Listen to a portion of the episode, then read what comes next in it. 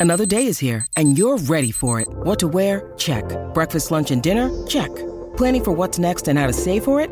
That's where Bank of America can help. For your financial to-dos, Bank of America has experts ready to help get you closer to your goals. Get started at one of our local financial centers or 24-7 in our mobile banking app. Find a location near you at bankofamerica.com slash talk to us. What would you like the power to do? Mobile banking requires downloading the app and is only available for select devices. Message and data rates may apply. Bank of America and a member FDIC.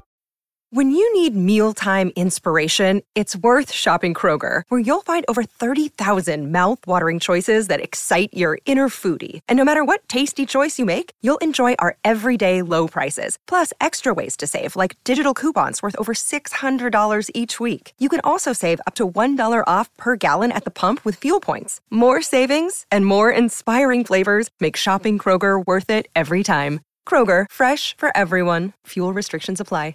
Welcome to the only daily podcast focusing on compliance news of the day. Each morning, start your day with a cup of coffee and Tom Fox, the voice of compliance, to hear about four of the top compliance, corruption, or leadership stories you will need to start your day.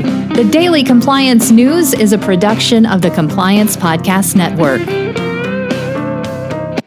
First, a word from our sponsor.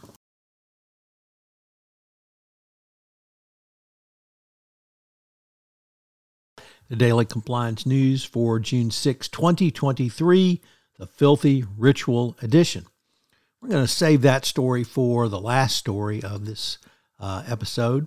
We begin with a story from Reuters as the Ninth Circuit has created a significant circuit split around the issue of whether corporations can use forum selection clauses to shut down derivative shareholder suits in federal court.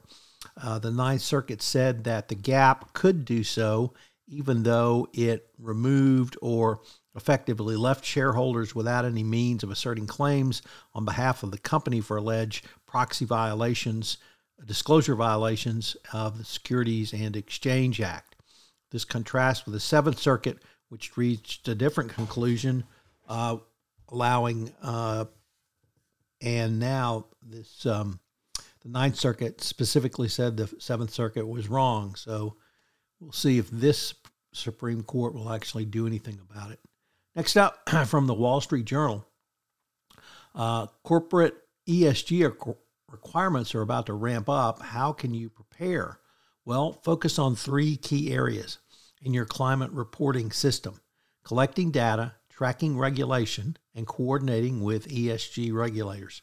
This is a really good article that will help you uh, move forward. So I hope that uh, you will check it out and incorporate uh, many of the concepts they've talked about.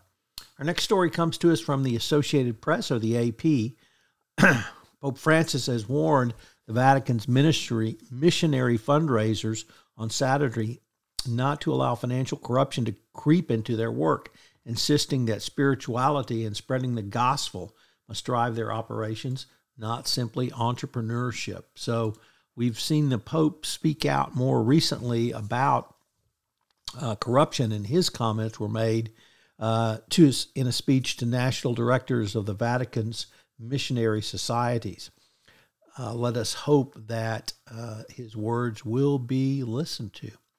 And our final story comes to us about a new podcast called Filthy Ritual. Uh, many uh, listeners to this podcast enjoy true crime podcasts, and I'm certainly one of them.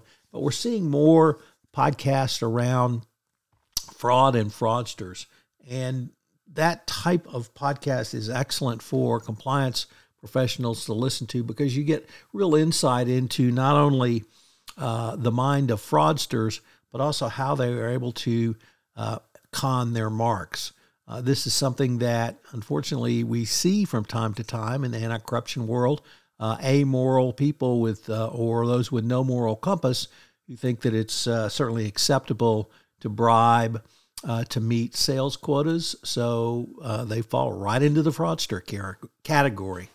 Check out Filthy Rituals. The Daily Compliance News is a production of the Compliance Podcast Network and a proud member of C Suite Radio. Thanks so much for listening. I hope you'll join me again tomorrow.